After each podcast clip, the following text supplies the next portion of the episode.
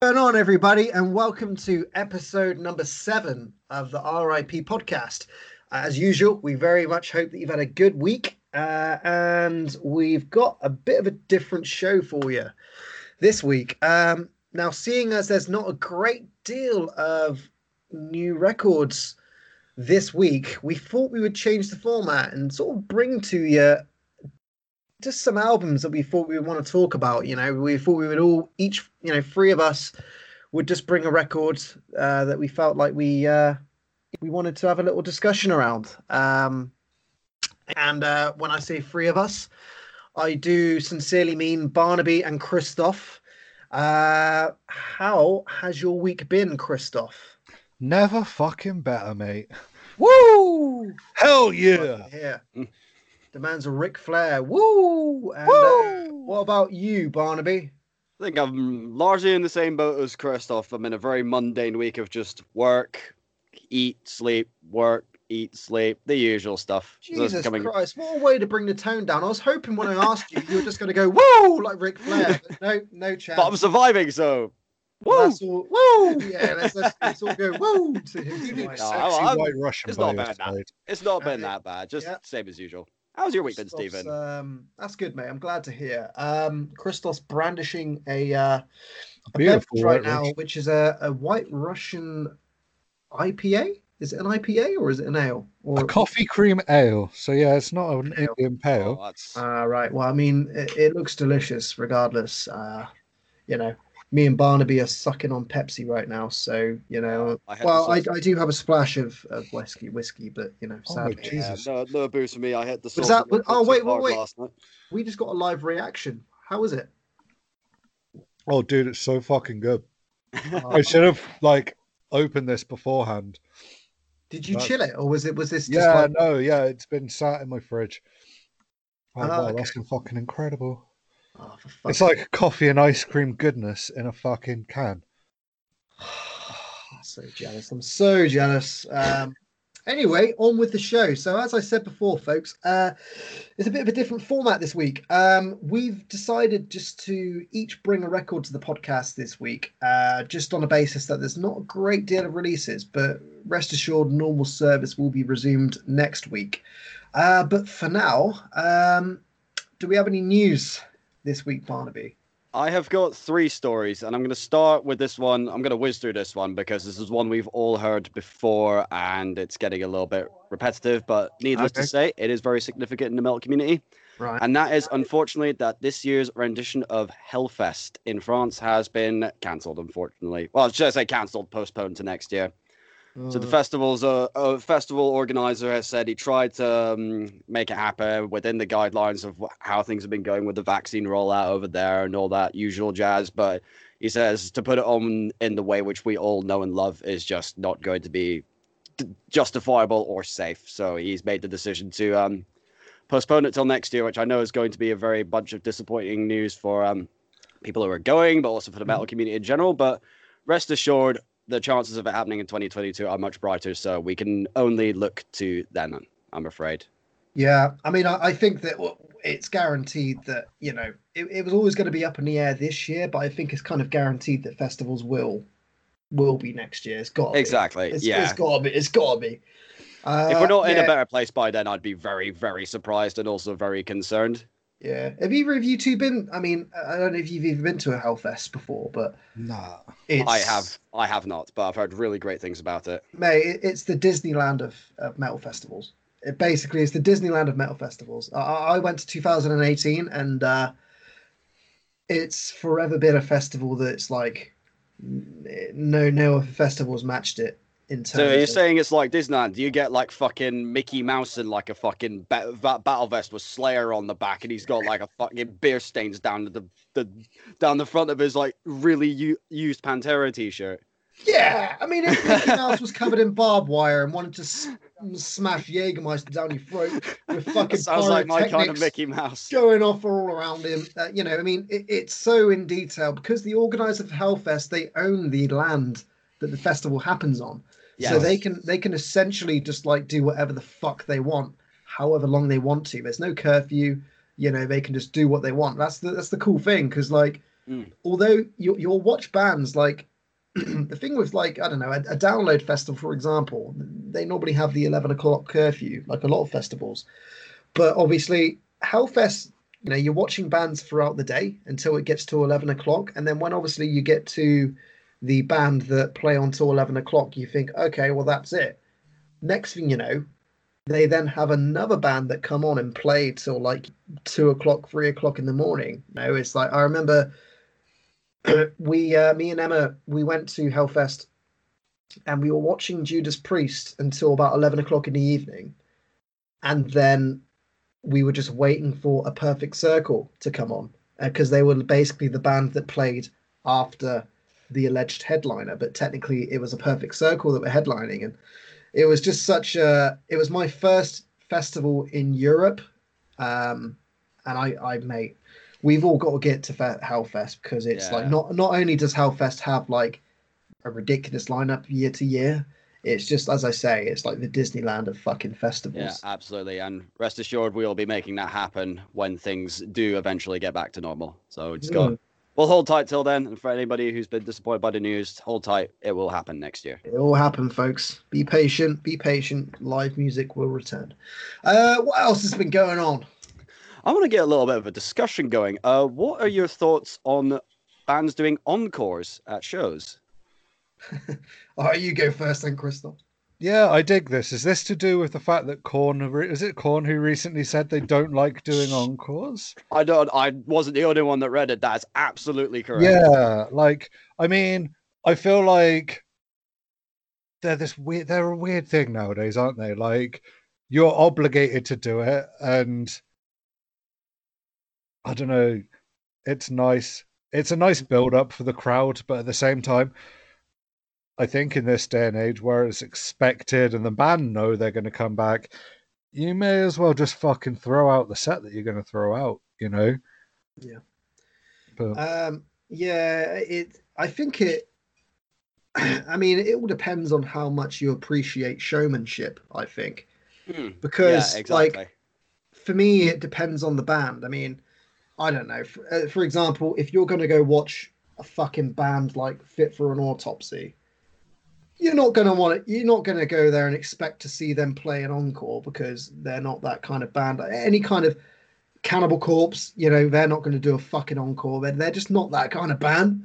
But if you're going to go see like quite a charismatic, very kind of showmanship based band like a Rammstein or like a Ghost, then like it's all a part of the show. It's all a part of the mystique, and it's all a part of the way that I want to build the excitement during a live show. I love like watching a band, and then you've basically got like a 5 to 10 minute window of just being as loud and as obnoxious as you can before they come on and, you know, do the inevitable encore.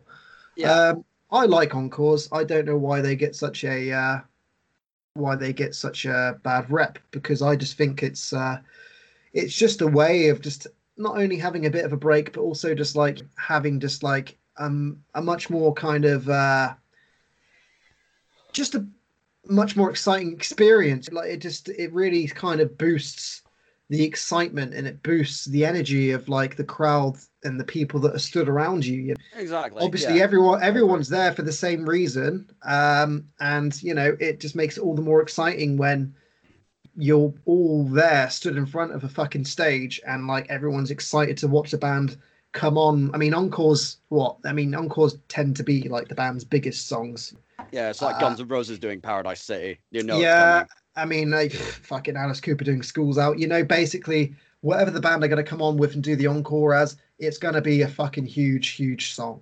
Exactly. They're going to finish strong. So I think that the excitement of that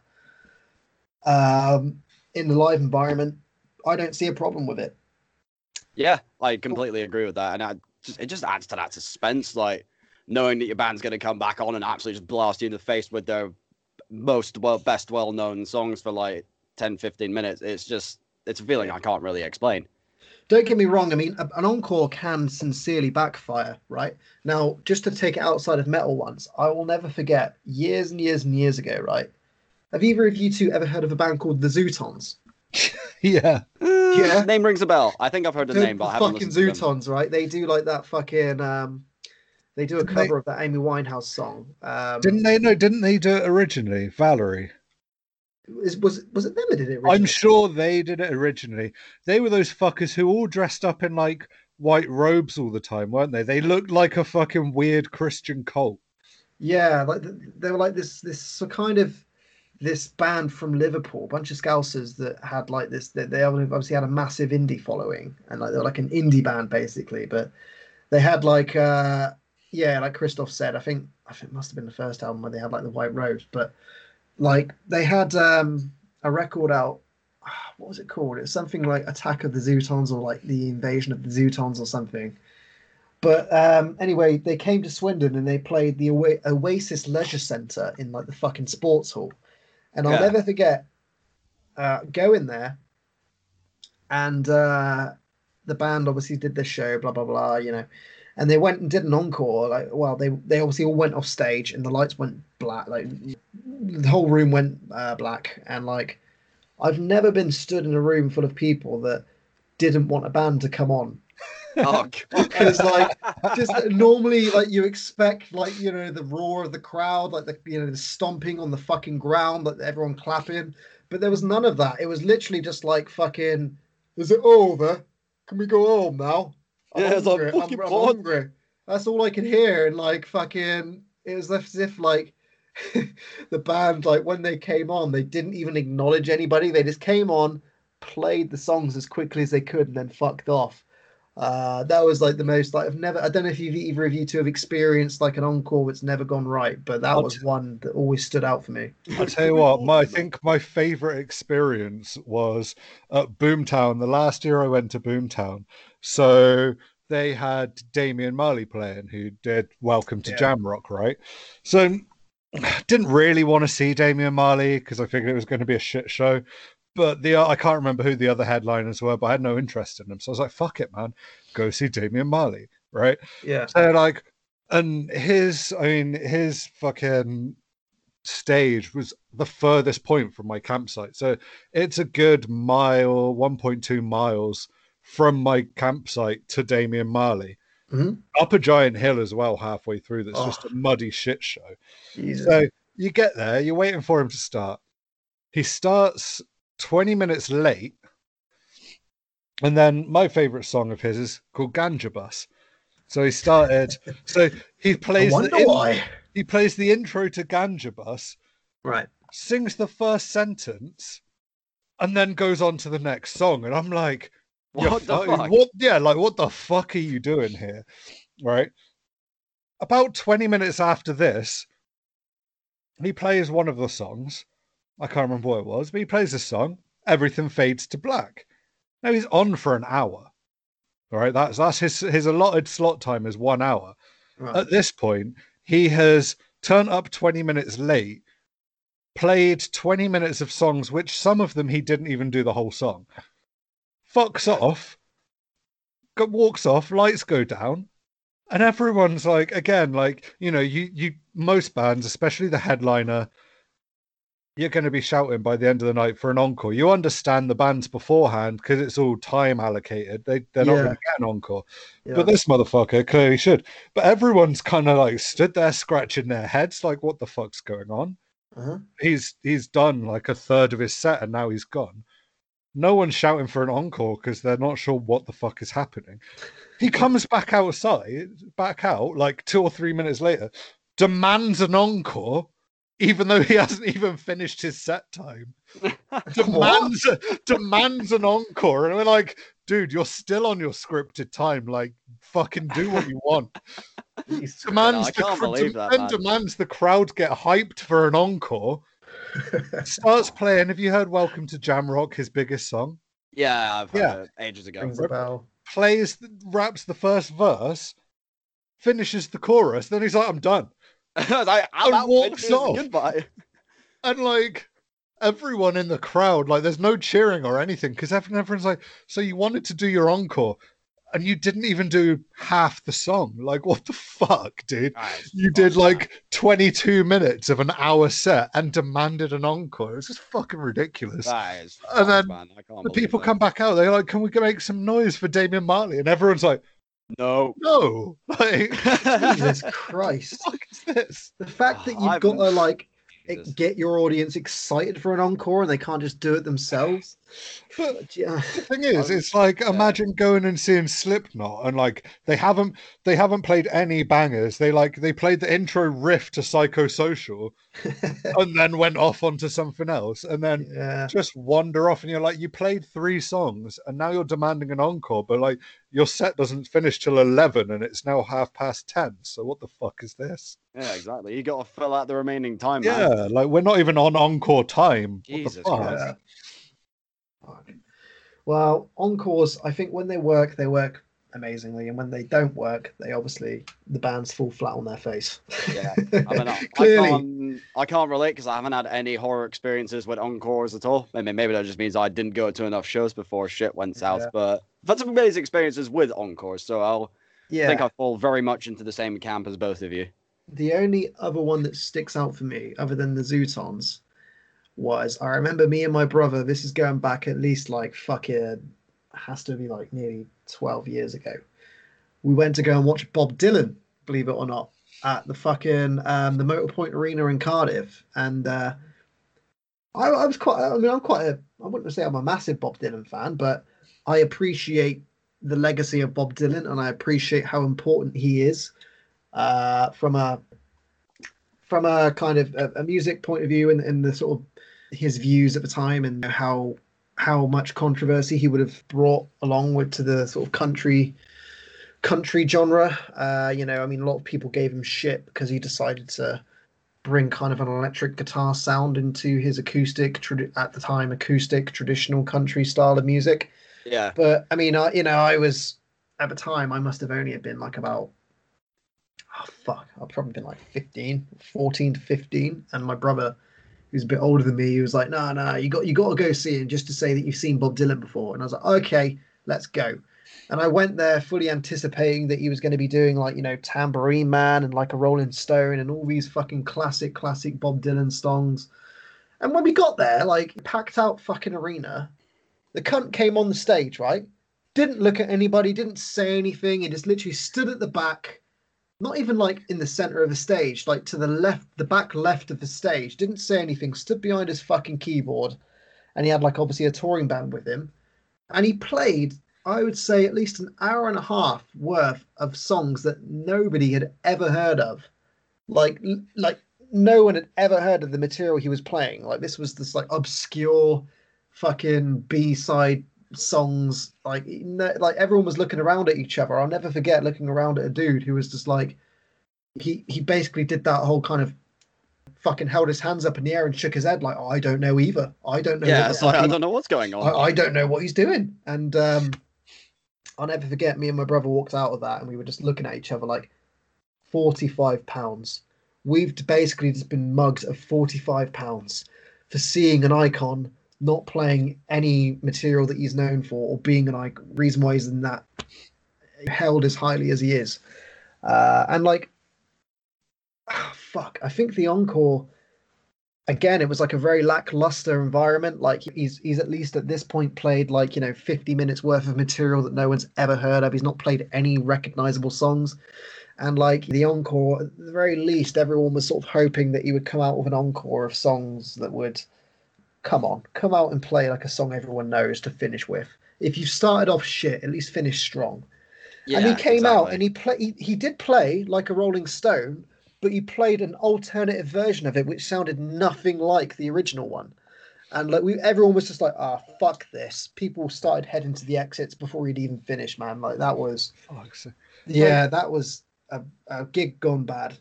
Like, get it as an artist, like, especially someone well established like him, like that you're not gonna want to just play the same fucking 6 or 7 songs. You want to play some of the songs that you like and you go, do you know what, people don't know this song, people overlook it and it's fucking banging in my opinion. Yeah You want to do that, but there's a line where it goes from I want to show you guys songs that you probably haven't heard before that aren't my main 4 or 5 bangers to what a self-indulgent shit show. Yeah. But I think this is why I love things like An Evening with Machine Head, because let's face it, bands like that you love that much, like, there's nothing worse if you go, oh, well, I've seen them 4 or 5 times to get to see him play this one song that I really wanted to hear. When they play a 3-hour set, like, there's a night, unless it's a very obscure tune. Yeah. 90% guarantee that you're going to hear the bangers that you want to hear. Yeah, exactly. Well, it's what, like when the first time I saw them, they played Crashing Around You. And that's one, I mean, annoyingly, they haven't played that live since. Like, what the hell, Machine Head? Bring that back into the set. Blood, Sweat, and Tears. And that one as well, from this day. Like, you're absolutely right. That's one very good example of, like, doing those shows in a really good way. Yeah. There's one artist that sticks out for me. I mean, again, it's not necessarily within the metal genres, but Jack White. I'm a huge fan of Jack White. Like, I love the White. Yeah, I love the White Stripes. I love the Raconteurs. Anything that man does. Dead Weather. Yeah, it's fucking incredible, right? And, like, whenever Jack White does these, like, solo shows, he'll randomly just chuck in a medley of, like, White Stripes songs or fucking Raconteurs songs. In the space of, like 5 minutes, he'll just chuck in, like, 5 songs from this area of, like, his back catalogue, fucking 5 songs from, like, the Raconteurs. He'll do, like, this very kind of unique medley of songs in the space of, like, 10 minutes. And then he'll obviously revert back to his own stuff. And it's just genius when people do that. Like, obviously, someone like Jack White, who's clearly known for stuff like the White Stripes and Raconteurs and, you know, to a certain degree, his own solo material. But let's be honest, like, his fan base are there because they know him from a lot of his other high-profile projects. And, like, when a bloke like that, I feel that he's very much like, well, okay, they're clearly here to see me because I'm known for this. And when he's self-aware of that, because when he's playing some of his solo stuff or whatever, and he chucks in those medleys, he's just like, he's kind of pleasing that area of the fan base where they're, you know, everyone goes crazy when he starts breaking out Ball and Biscuit or, like, fucking, you name it. You know, he's just, there's no kind of limits to what he's willing to drop into his set because he knows why people are there in the first place. Exactly. That's what I love about fucking Jack White. I think he's just a genius. He's fucking brilliant. Cool. All right. Well, anything else in the news before we move on to the records this week, Barnaby? I'm going to move over to one very brief story. Before I ask, is anyone here a fan of the deathcore band Attila? No. He liked one of my posts on Instagram once for no fucking reason. That's about as much enjoyment I've got. That's all the credit I can give to Chris Fronzak and co. Basically, Attila have landed themselves in a bit of hot water. I mean, I should say again, because they seem to land themselves in trouble every 2 fucking seconds. They love it. Apparently, members of the band, including Chris Fronzak himself, have been sued by security guards after over a 2018 Las Vegas show which went wrong, in which allegedly Chris Fronzak saw security guards getting rough for fans moshing, and he didn't like that, and then he decided, oh, I'm gonna go beat up these fucking security guards. And then there's alleged, like, security guards are claiming, like, they got injured and stuff like that, and they're basically taking Chris Fronzak and several other members of Attila to court, basically. Yeah. That's what happens when you end up in a monster-fueled rage, really, isn't it? Yeah, exactly. Yeah, I just wanted to cover that story briefly just to highlight. Well, I mean, I don't know who's that wrong, really. I wasn't at the show, obviously, but I wouldn't be surprised if Chris Fronzak's in the wrong, considering how many times he's been on the wrong side of the tracks. Wow. You know, he's just this obnoxious figurehead. I mean, I'm sure, like, as a businessman, he's probably quite switched on, but, I mean, presumably there's video evidence to all of this as well. I mean, is there any kind of footage of him, this alleged attack on a security guy, or is this... Yeah, there was fan footage on Instagram, which is actually included in the article that I used as a source, which was on Metal Socks, obviously. And there seems to be a fan video of the alleged altercation happening. Okay. Apparently a mic stand was also chucked at the security guards. And I know that shit, that it's in the right place. You could easily get a fucking chip toothed out on them. A tooth chipped out on the mic. A tooth chipped. Okay. A chipped tooth. Well, I mean, it's not surprising, really. I mean, you know, he's an obnoxious individual. It's Attila, basically. Craves attention and craves controversy. So no surprises, Barnaby. He's the Ivan Moody of the deathcore world.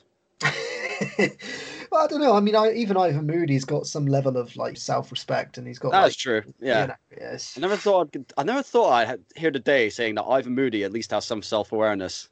Maybe it can filter its way into Five Finger Death Punch's discography. I know, right? Okay, well, that about does it for news. Okay, so moving on to the albums that we're going to be talking about this week. So as I said before, this is, again, a bit of a slightly different format this week. So we're not going to be talking about new releases, but each decided to bring a record to the podcast this week. We all wanted to discuss. So I think that we're going to start off with Barnaby's pick this week, which is by none other than Scottish metalcore heavyweights Bleed From Within with their 2020 record Fracture. What made you pick Bleed From Within, Barnaby? I feel like this was one that I really shouldn't have missed, considering how much I am a little bit of a snob and a simp for the metalcore genre as a whole. And I remember hearing Bleed for The End of All We Know just pop up on a random playlist. This is earlier in the year. And I was thinking, holy fuck, this was from last year. How did I not see this? And I went and listened to the entire album, blitzed through. And I was like, oh shit, these guys are really fucking solid. So was this your first introduction to this band? Basically, yeah, absolutely. Oh, I really hadn't come across them before. I'd heard the name float around Metal Hammer. And they were getting really high praise from like Metal Hammer, Kerrang. And I think even Rob Flynn recommended them on one of his podcasts, if I remember correctly. He had them in on one of his podcasts, which is how I found out about them. In terms of listening to them properly, this is my first experience with them. I've got to say, I feel like I'm a bit late to the party, but better late than ever, I guess. Yeah, because I mean, this has been a band that I've been aware of for a number of years now. Like, fuck, I remember seeing this band on their it was a debut called Uprising.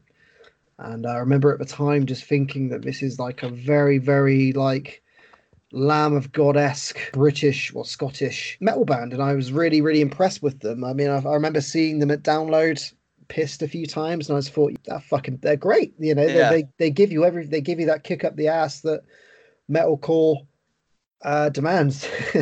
And, you know, I listened to a few tracks off Uprising, and again, they were good. They were very good. I believe I saw them actually on Defenders of the Faith, which was a Metal Hammer tour, which actually had Bleed From Within opening, and then you had Carcass and then Amon Amarth headlining, which was such a mixed bag. Like, you've got this like kind of metalcore band, and then you've got like two straight through and through death metal bands. Obviously, one talks about Vikings more than the other.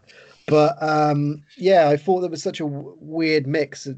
But it was good. I mean, I thoroughly enjoyed them, which led me on to their album before this, Era, which is a fucking incredible album. It's got such massive songs, huge hooks. Absolutely. That's a record that I fucking listened to top to bottom endlessly a few years ago. But... yeah, I was glad that you brought their latest album, Fracture, to the podcast, Barnaby, because it's another album of theirs, which is just top to bottom full of fucking incredible riffs, incredible hooks, incredible songs. I mean, were there any songs in particular that stood out for you? I can think of two straight. Well, actually, I mean, the whole album in itself is a fucking banger, but the tracks which stood out the most for me were the opening track, The End of All We Know, because it's just a sledgehammer to the face straight from the get-go. Uh-huh. And the other one is track 6, which is Night Crossing. Holy shit, that is such a fucking amazing song.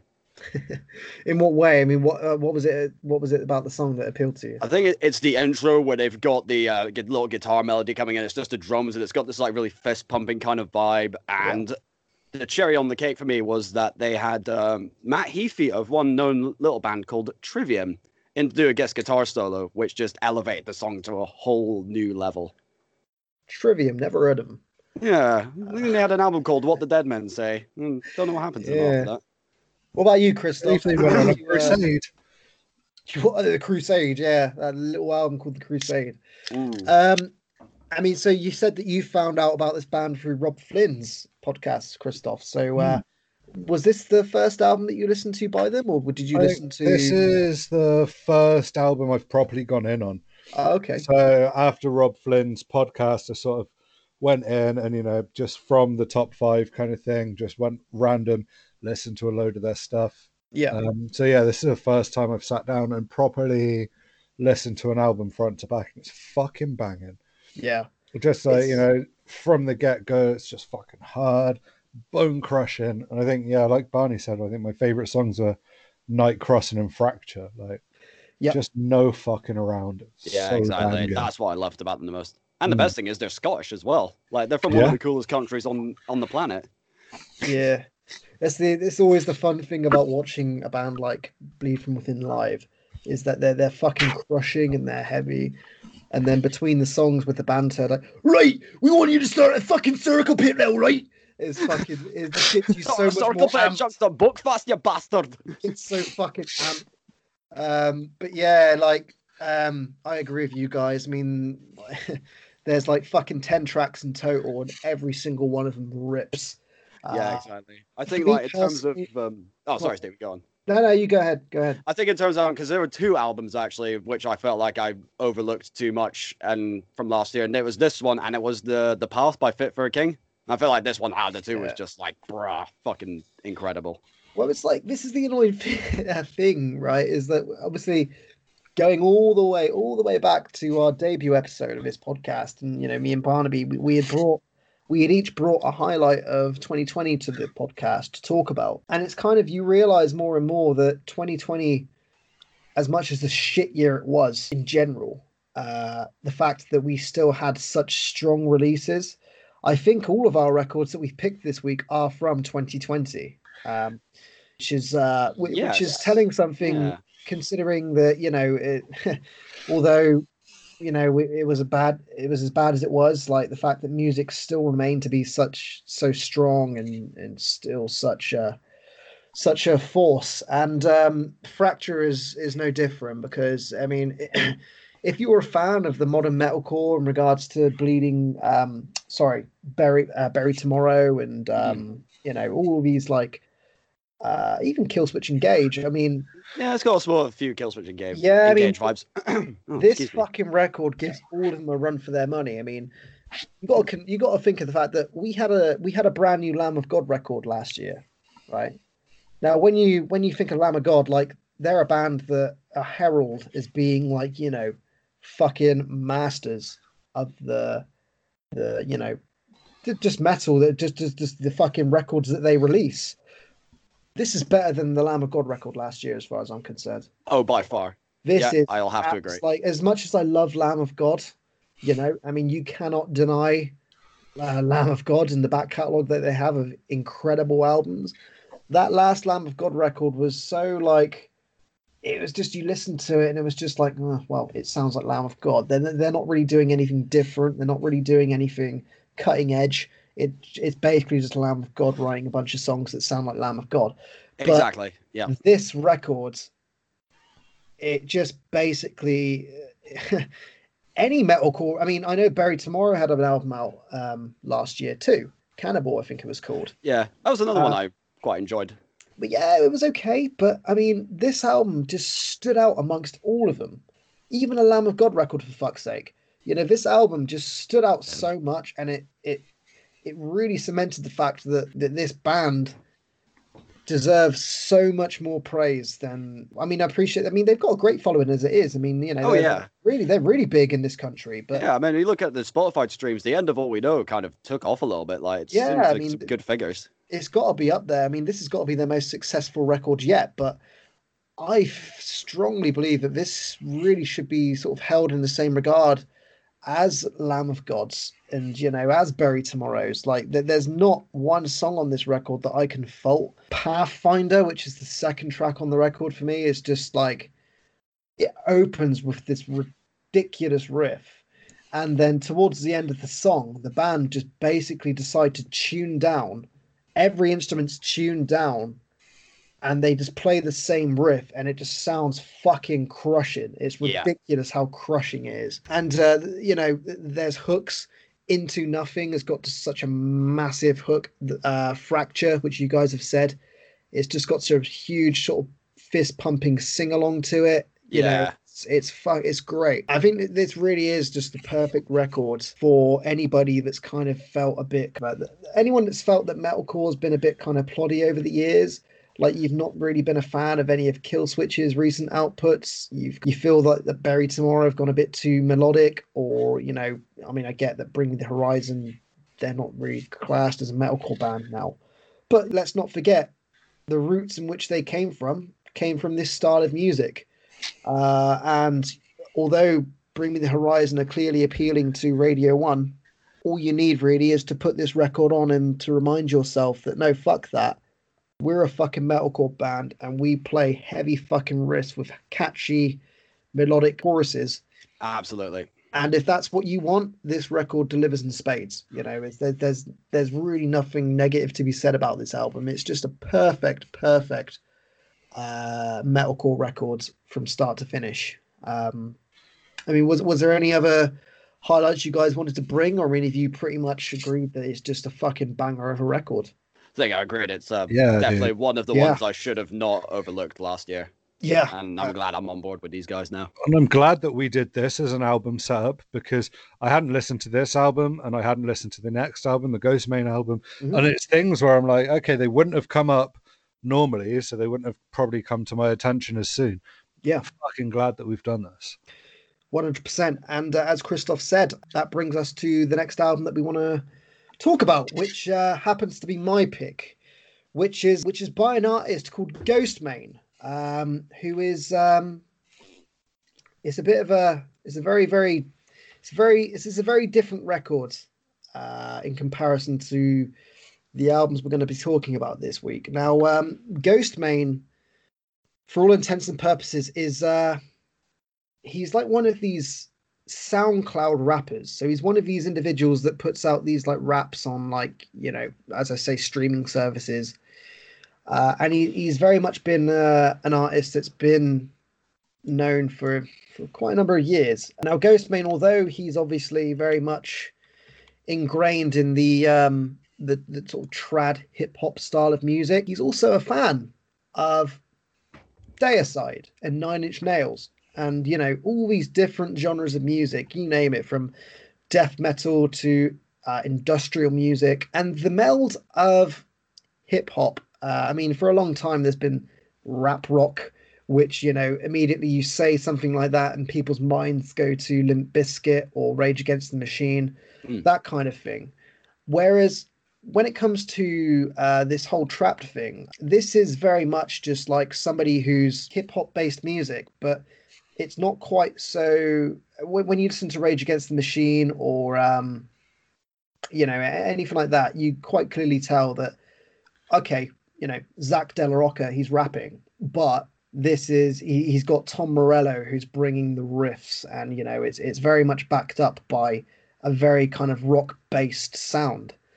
But in terms of Ghostemane, he's a rapper, but as I said before, he's a very much a fan of the industrial death metal side of music. So he's bringing all those elements into his sound whilst keeping that kind of hip hop rap based style of music that he loves. And as I say, I mean, Ghostemane's very much been someone that's been around for a number of years. But what I've found with Ghostemane is that he has, with each release that he's put out, he's started to introduce that kind of industrial death metal sound, that element, should I say, into his sound. So as from what I understand, his first release, as silly as it sounds, Ooga Booga was his first release. Ooga Booga, which is 2015. Now, you listen to that, and it is straight up very much like a sample-based hip-hop record, but the samples that he's using in those songs,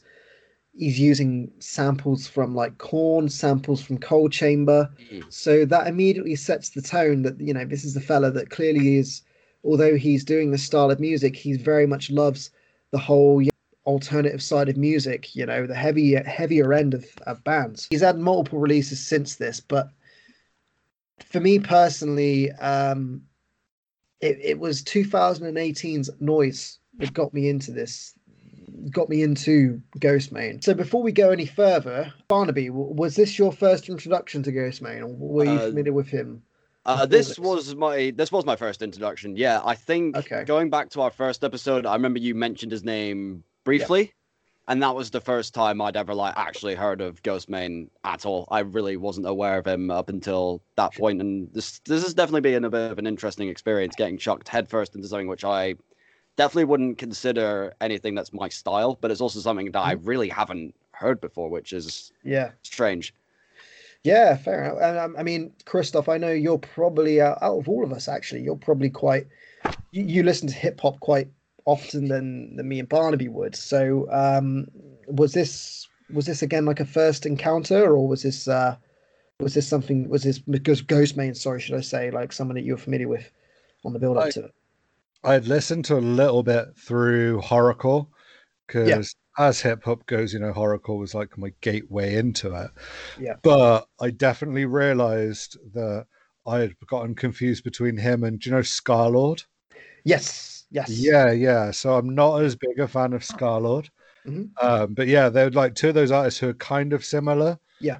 In vibes. And yeah, got kind of muddled between the two. Yeah. It's easy to do because Scarlord, again, a rapper that's kind of introducing the more kind of heavier end, those elements of death metal and new metal and industrial, bringing those elements of music into a more hip hop esque landscape, if you like.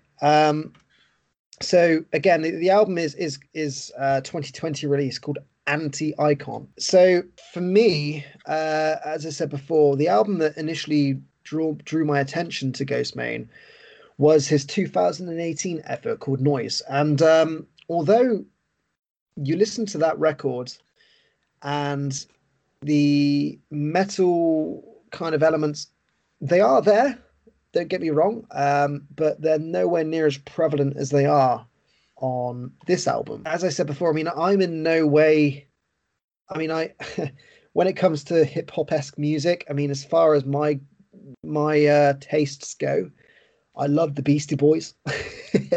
As I said, I like Rage Against the Machine. You know, that's kind of as far as my tastes go. But in terms of Ghostemane, there was something about the whole aesthetic, the way he looked, the way he sounded, that just drew me in. For no one that knows, anybody that doesn't know, you know, Ghostemane, I would strongly suggest just putting the name in, all one word, Ghostemane, and putting in Google images just to see what I'm talking about. You know, you Google image Ghostemane and you look at the way aesthetically how he looks, you immediately your brain goes to like a Marilyn Manson, motionless and white. He's like one of those types of artists. He looks like a traditional fucking Leviathan, like those real style teeth that he has. Yep.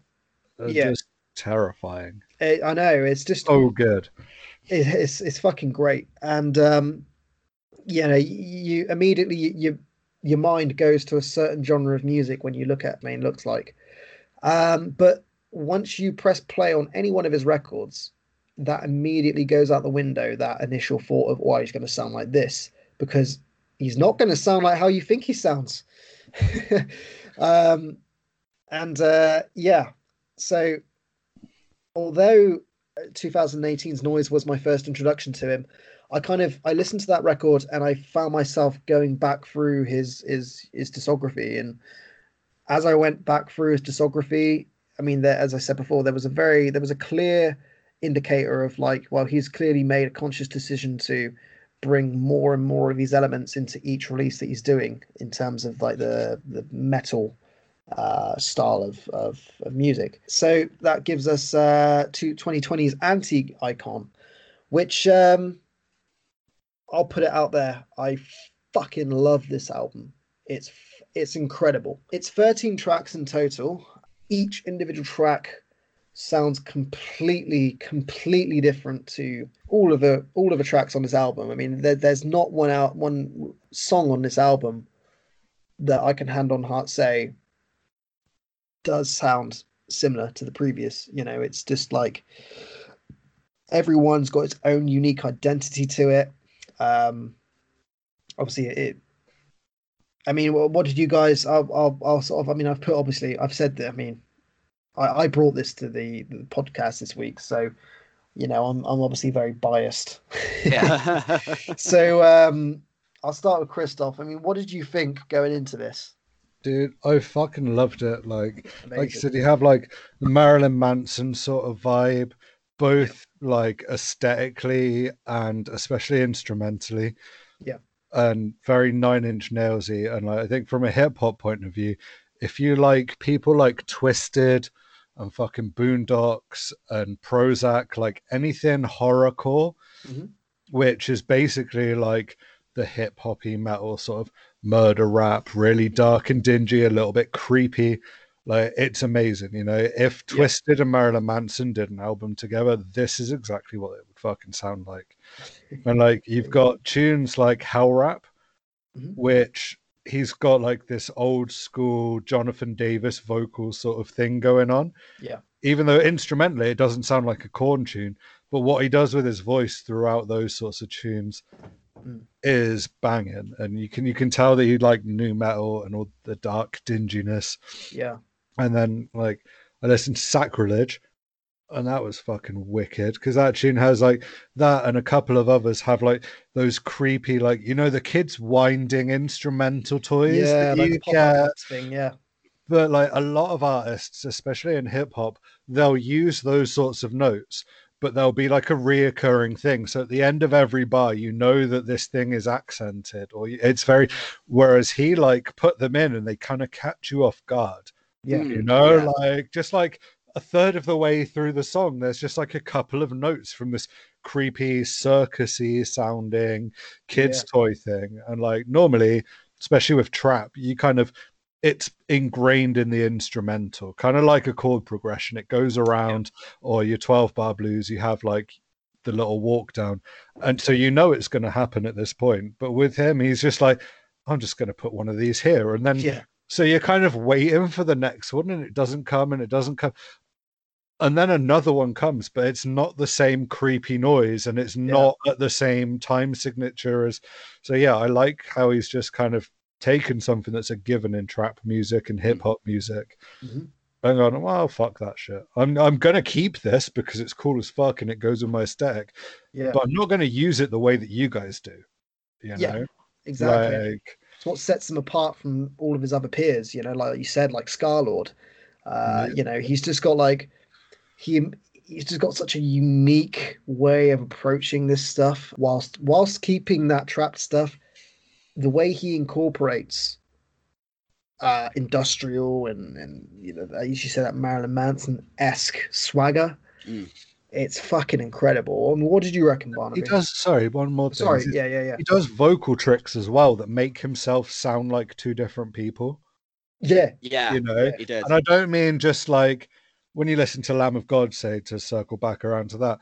When you listen to Randy Blythe shouting and screaming, you can. The highs and lows are completely different ends, but you can kind of tell that it's the same person. Yeah. Whereas with Scarlord, he'll do like a verse and then he'll do another verse, and like, that sounds like a feature. Mm. And then at one point, I thought it was two people. Yeah.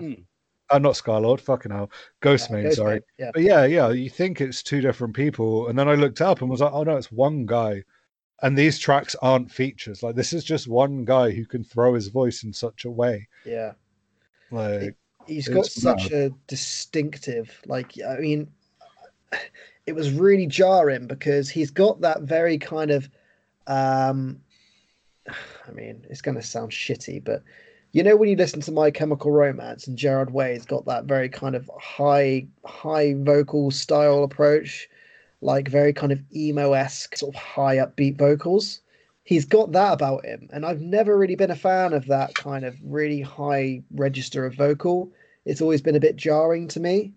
But, and again, like when I heard like Noise back in 2018, that was one thing that kind of grated on me a little bit. Like the way that he went to those high registers. And I was like, oh, that's kind of, it's really kind of, you know, nails down a chalkboard. But the more and more I've listened to it, the more and more I've kind of like appreciated, like, well, actually, it sounds fucking great against this backwash of music and this kind of like this landscape he's made for himself.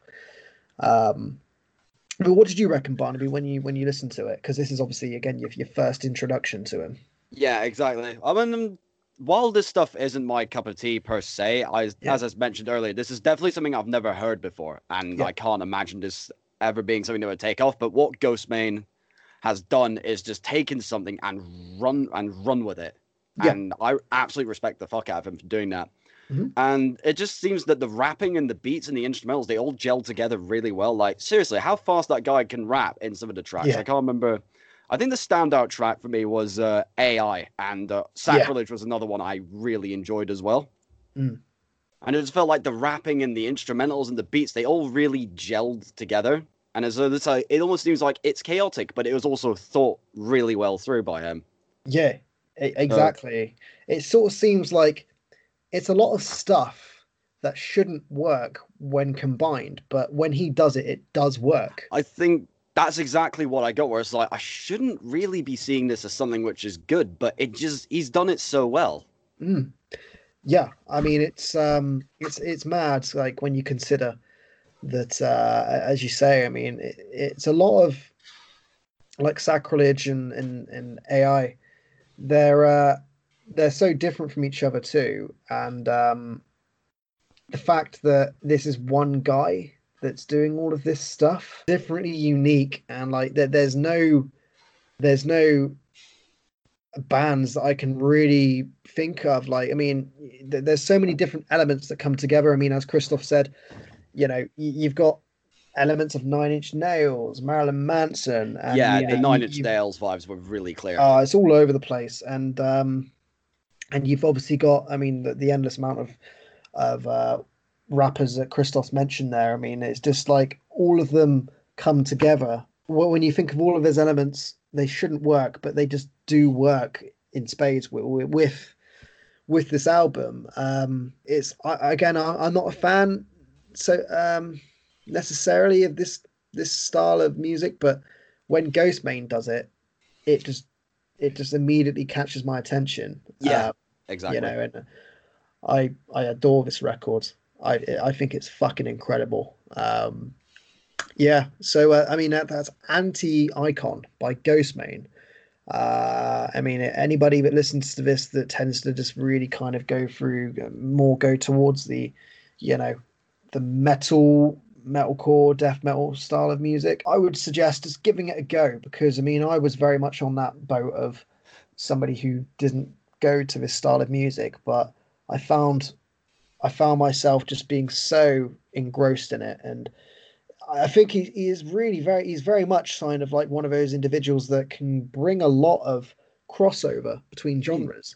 You know, he's going to attract metalheads as well as people that are into hip-hop, you know, and he can meld all those audiences together, which is fucking brilliant. Like, that's what we kind of need a lot more in terms of music and in terms of artists, you know, kind of melding all of these different sort of genres of music and thus attracting a much wider audience and doing exactly. It. Exactly. Yeah. I mean, there's a reason why Corn got so big, because they introduced all this hip hop elements into their fucking new metal sound.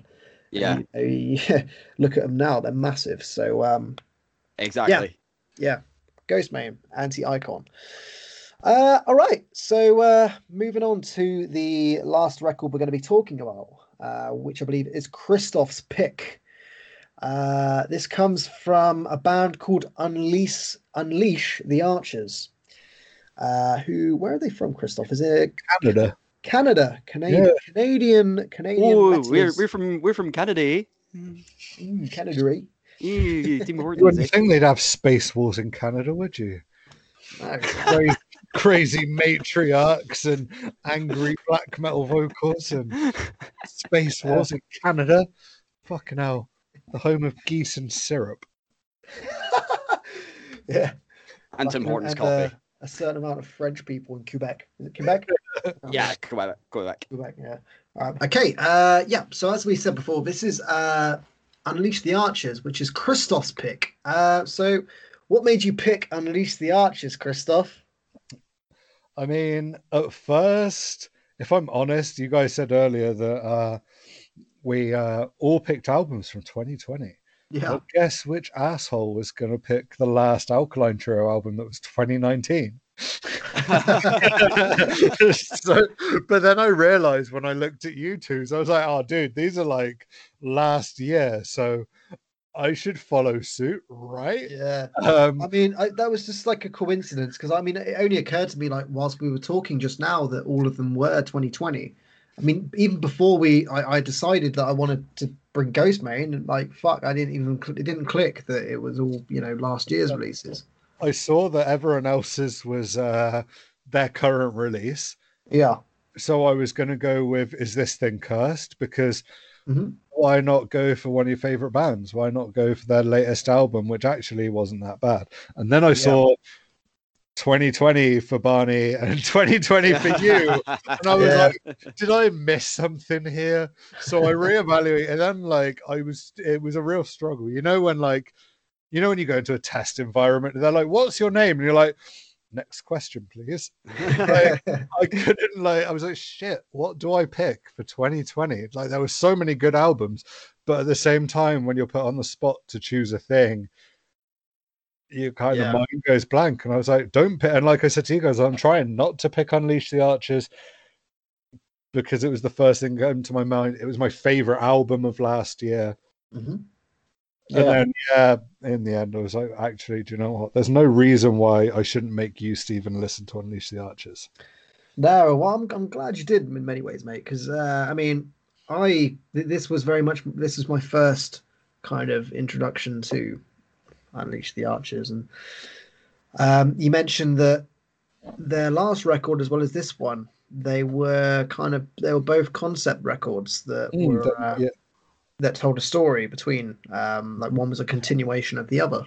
So going into this, I did want to kind of approach it as like somebody that, well, I want to know the full story. I want to dig deep on the whole concept. And so I mean, I started off by listening to Apex, which was their 2017 release, and I was blown away because I'm normally not into we've probably established on the show at this point that I'm really not a power metal guy. I don't like power metal. You know, power metal's not my bag. There's a reason why I watched Power Rangers up till I was about 8. You know, but I was really surprised because although Unleash the Archers, vocally at least, they've got a very kind of power metal-esque singer. You know, she's great, she's got a very, very good vocal range, she's fucking awesome, you know, she does the high notes, she's got that very, very familiar thing that you find with power metal, you know, but the music behind it was really what kept my attention because it draws from so many different genres. I mean, you've got groove metal here, I've got bits of power metal musically. But as I say, there's groove metal, there's black metal, there's just so many different areas that this album spans towards, which immediately sort of thought, well, there's a reason why he has brought this to the show. And you know, as soon as I listened to the first few tracks on Apex, I was like, oh, okay, well, clearly we're talking about a band here that isn't just, you know, a power metal band. You know, this is a band that have a lot more going for them. What's your relationship with Unleash the Archers, Barnaby? I'm very much in the same boat as Christoph, I'd say, where I really am I have quite a weak spot for this band. All right. Okay. Yeah. I mean, what was your presumably? I mean, you had listened to their previous efforts before. I think I've gone all the way back to, I think the first song I heard from them was Tonight We Ride off of Time Stand Still. And it was that like insane power metal energy, but also bringing something different to the table that made me fall in love with them instantly. Yeah. And then when Apex came out, I was like, oh, okay, new release. I'm definitely going to have to pay attention to this. And I think the first track I heard off of that was Cleanse the Bloodlines. And then that just cemented what I'd felt about the band previously even more. I was like, okay, these are definitely guys I'm going to be paying attention to in the future. Yeah, yeah. Decent. I mean, as you say, I mean, I haven't listened to Time Stands Still, but going into Apex, I was immediately invested in the follow-up to it, because I was, you know, I'm going into tracks like the Matriarch. It's just like when you compare that song amongst the rest of the songs on the record, and it really kind of shows you the way that this band can draw from so many different areas of music, from, as I say, black metal to power metal to just groove metal in places. You know, it's just, it's all over the place. One thing that really stood out for me, I mean, it's funny this, because considering that we mentioned him in the news last week, massive Alexi Laiho vibes from his guitar work. It's just like Children of Bodom all over this, just that kind of all over the fretboard, shredding throughout all of it. I just got such a huge Children of Bodom vibe from this band. Yes, I mean, going from Apex to their 2020 effort Abyss, which is the album Christoph's picked, I thoroughly enjoyed it. I mean, again, there's enough to this band that keeps my interest, because had this have been this style of vocal against a backdrop of just standard power metal music, then I would have checked out. This wouldn't have been something that I would have bothered with. But going into these different styles, and it's just immediately, you can't really assume what this band are going to do, because they all of a sudden they'll be doing like a power metal-esque style of song, and then it will just like be a sharp left turn into like some kind of groovy fucking metal part, or like a black metal blast beat part, you know, face melting fucking riffs all over the place. You really can't second guess this band in terms of one song to the next. You said that this was they were obviously linked to these records in terms of the concept, so this is all sci-fi-esque, like space based. I'm getting the vibe from. I mean, do you know the whole backstory of it, Christoph? No, not massively. Like, it's all a big space war. Obviously, the Matriarch being the antagonist of the entire thing. Yeah. And to assume from listening to it, Unleash being the good guys, or the resistance force, or telling the story from the resistance force, because the Matriarch comes up again in the Abyss a couple of times. Yeah. Which is cool. And I know a lot of bands recently, as we've all kind of discussed, are doing these like comic books as a separate band, which is fine. But when you listen to Apex and then you listen to the Abyss and then you come away from it, like, you can almost visualize a comic book. But to me, would it be incredible to have the album told in comic book form? Yeah, like, it really paints a picture. I think as well why I said to you to listen to the last album as well as this one, is that the last album's like the all-out war. Yeah, it's when everything builds, and then this album's kind of more relief. You know, there's not as much of the black metal, which at first I was a little bit sad, because the first song I ever heard of theirs was The Matriarch. So you're listening to like this power metal song that has this real sense of urgency to it. Like, there's a slight desperation in, like, lyrically and the way it's portrayed. You feel like shit's gone tits up. And then it gets to these black metal gutturals. You know, what the fuck? Yeah, yeah. And when you listen to just that one song as a standalone, for the first time, you're like, I don't think I quite understand what's happening here. Yeah. But it's rad. And then you listen to the album, you're like, okay, now I understand how you got to there. And then listen to the new album where there's more relief. And at first I was kind of like, well, there's not enough harshness. There's not enough of this. But actually, as a story goes, well, you fought the war, so that's why there's not as much. But it's accented perfectly in the new album. And yeah, they're just fucking phenomenal. Yeah. And I always loved bands who aren't afraid to make massively long songs. Like, yeah, exactly. On there that are 3 or 4 minutes, but like The Wind That Shapes the Land is nearly 9 minutes long. Yeah, 8 minutes 36 seconds. Yeah, dude, it's banging. You know, it's, yeah. I mean, anything you wanted to add to that, Barnaby?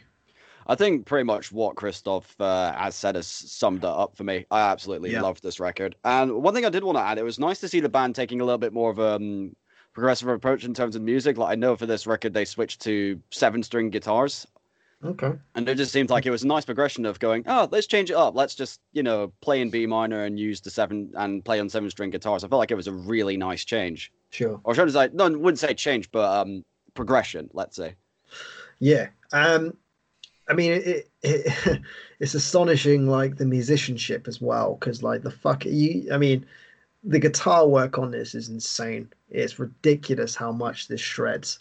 For my tastes, I'll be honest, I did prefer Apex compared to Abyss. I mean, it makes perfect sense with what Christoph said in regards to Apex being like very much the sort of the war aspect of the story, and then Abyss being kind of like the fallout of it. That kind of explains why Apex has got a lot more of like a harder edge to it, whereas Abyss has got a much more kind of somber, melodic style to the songs and the choruses. I mean, that's not to say that the album hasn't got face rippers on it, because it has.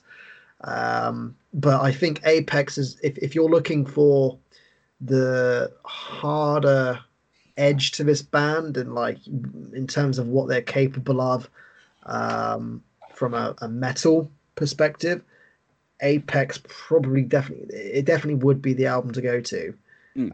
But Abyss, definitely a more melancholic record, I feel. You know, it's got a lot more melody and a lot more kind of soul.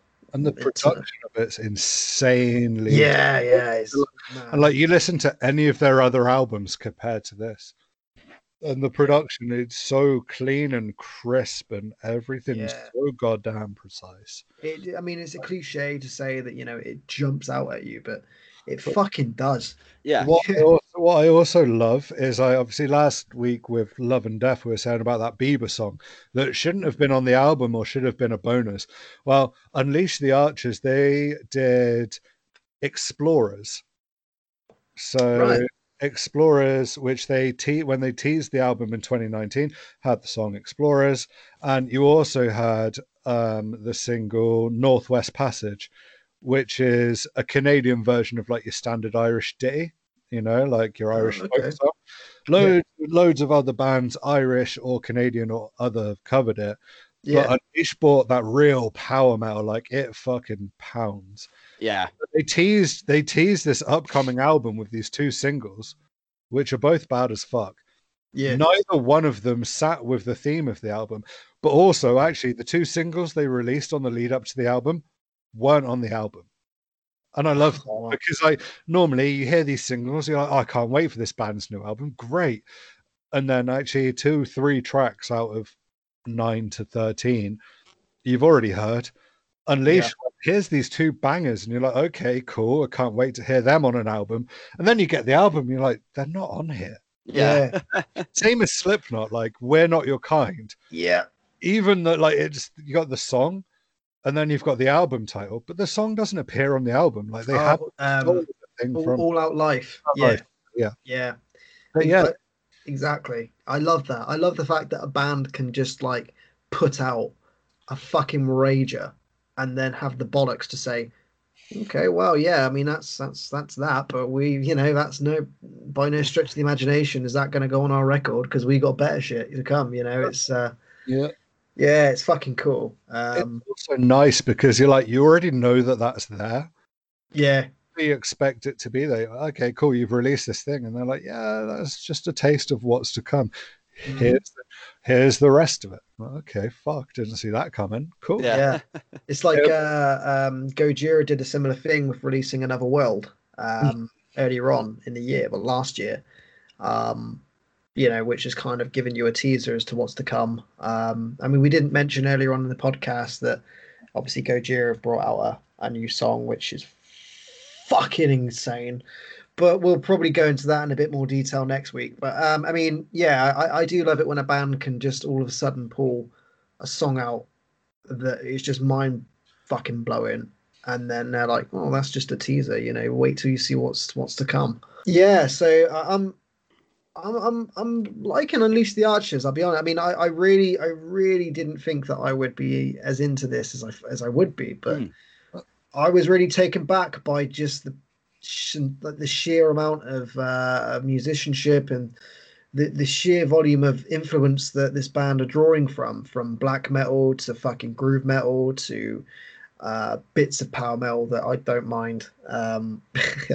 And yeah, they're a fucking cracking band. I mean, did this band have much of a following, Christoph, or are they quite a fairly minimalistic band? They don't have a massive fan base at this point, or are they... I think they kind of have a mid-range, because they were supposed to play this year at Bloodstock. Yeah, they were headlining the Sophie stage, I want to say. Sophie stage. Also, not to jump back into the standard Brexit shit, but like they announced a 2020 tour / 2021 tour of Europe. Mm-hmm. And obviously, because of our whole taxing and like extra charges for bands coming here, they're not coming to England. So it's kind of hard to figure out where how big their fan base is, because they're obviously not headlining a festival sort of size or anywhere near that. But they also can't. They're not big enough to go, well, we can make our money. So yeah, I think they're at a point where doing something like their own headlining tour is a bit of a dive, especially with how our situations are, which is a shame because I fucking love them. And I swear I'll be so disappointed if 2021 comes around and they're not on Bloodstock's lineup anymore, because I love them, man. And I don't know whether, like you, I'm not a fan of power metal. Mm-hmm. I find power metal's either inspirational bullshit, which is nice, but I can't listen to a whole album of it, or Sabaton, which I always kind of associate with like Five Finger Death Punch with cannons and tanks. And I've got more or less. Yeah. Like, I'll agree to that, even though I am a Sabaton fan. And then I heard Unleash the Archers. I was like, it's power metal, but I'll give it. And then, yeah, they just kind of catch you off guard, and they keep catching you off guard. So maybe the fact that they've made love out of something I dislike. 100%. So much. Yeah. I couldn't agree more. I mean, a band that, like you say, take quite a bit of influence from a genre of music that isn't the best for me, for our tastes. I think that they've kind of you could argue that they've given the genre of music the boot up the ass that it needed to sort of be good. It's fucking great. I really can't. There's not really much I can fault about it. I mean, the fact that they have got songs that go towards like the sort of 8 to 9 minute mark says a lot about this band not having any kind of restraints on their creativity. You know, they're not going to restrict themselves to like a 3 to 4 minute song. They're going to do what the fuck they want, regardless of how long a song goes on for. Yeah, it's fucking good. I no qualms with it. I think it's a good band that have a good set of albums behind them. So that is Unleash the Archers. Is there anything else we need to add to Unleash the Archers before we move on, or is that all? I think that's all good. I think I've said everything I wanted to say. All right, cool. Well, in that case, I think that actually brings us to the end of episode 7. So we appreciate you guys listening as always, and don't forget to like and subscribe on all of our socials. We'll be back next week with the normal format of the show. So again, thank you very much for listening, and ta-ta for now. Goodbye for now. Ciao. Bye. Peace.